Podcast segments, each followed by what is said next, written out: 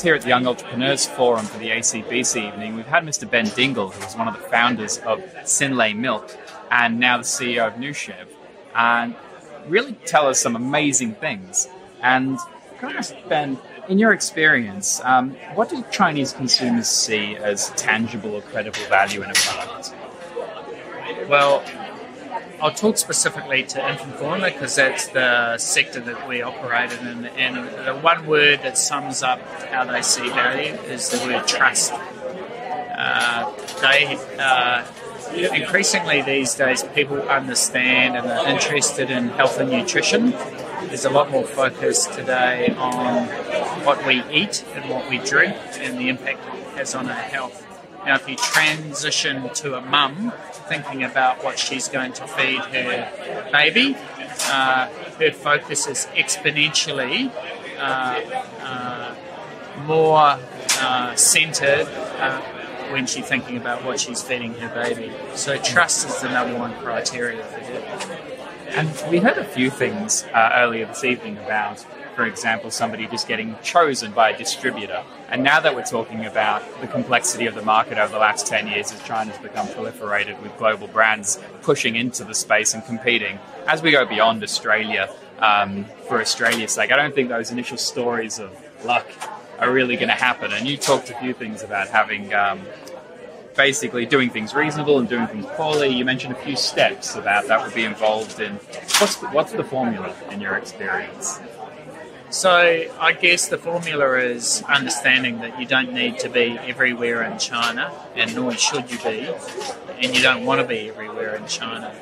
That you need to have a very compelling point of difference because you've got because increasingly where China's no different to other countries, and increasingly we're operating in a global marketplace, uh, and you know the internet and e-commerce is making that a lot easier and a lot faster, and things are moving really quickly uh, in that regard.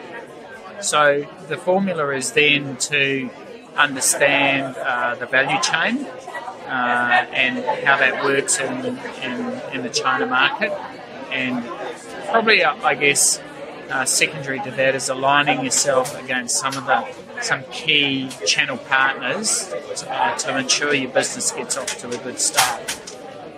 I was fascinated when you talked about research design um, because people say you need to do research. When you talk about research, what, what did you mean? the imperative for quality research? Uh, I'm talking about understanding, getting very clear how the consumer sees value. That's why you do market research. So it's targeted at uh, the consumer uh, which in our case is not our customer because uh, we sell to channel partners like retailers and distributors, and they they then on sell to uh, the consumers. But the consumer's the one who sets how the spoils are shared across the value chain, and you need to understand how they see value, and uh, that's why you do market research. Uh, it's very important to understand as a brand owner how the consumers see, see value uh, and the key uh, components of their decision making, uh, their buying decision making.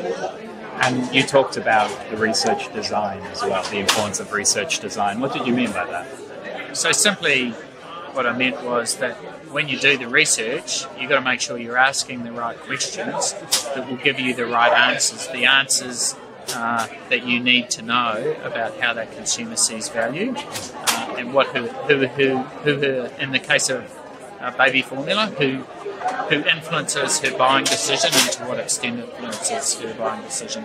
Beautiful. And you mentioned three elements that should never be underestimated in relation to entering the China market. Did I mention three? Three. Or even what comes to mind cost of brand building, competitor exposure, and then advocacy, I think it took us to. Look, it, look, essentially what I was saying was that uh, if you're a brand from an external market to China, do your homework uh, in your home market. Become established there uh, so that you can go to China with a credible, established brand nobody's going to be interested in you if you're a new brand uh, with no traction in the market because you don't have any legitimacy, you don't have any credibility.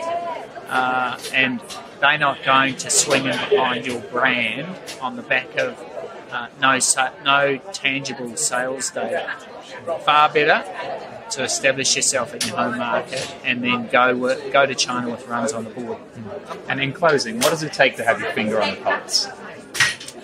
I think finger on the pulse is uh, it's a term I love to use. I guess uh, firstly you've got to have the right attitude. So you've got to be prepared to listen to the signals that might not, uh, might not be so positive, uh, and address those and dig deeper. Ask people what they mean. Ask people, you know, if there's a change coming what impact is that gonna gonna have on your business?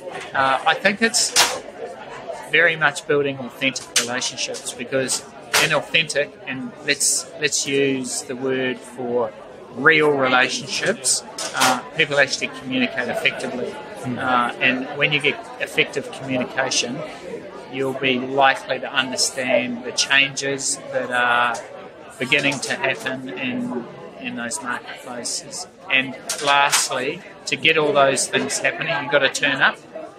You've got to be there. Uh, uh, nobody's going to call you on the phone and tell you the latest and the greatest. You've got to get into the marketplace and experience for yourself uh, what's what's changing and moving. Okay. As you can see behind us, we're out of here, folks. So thanks very much, and thank you, sir, for sharing your journey and sharing your experience. Thanks very much.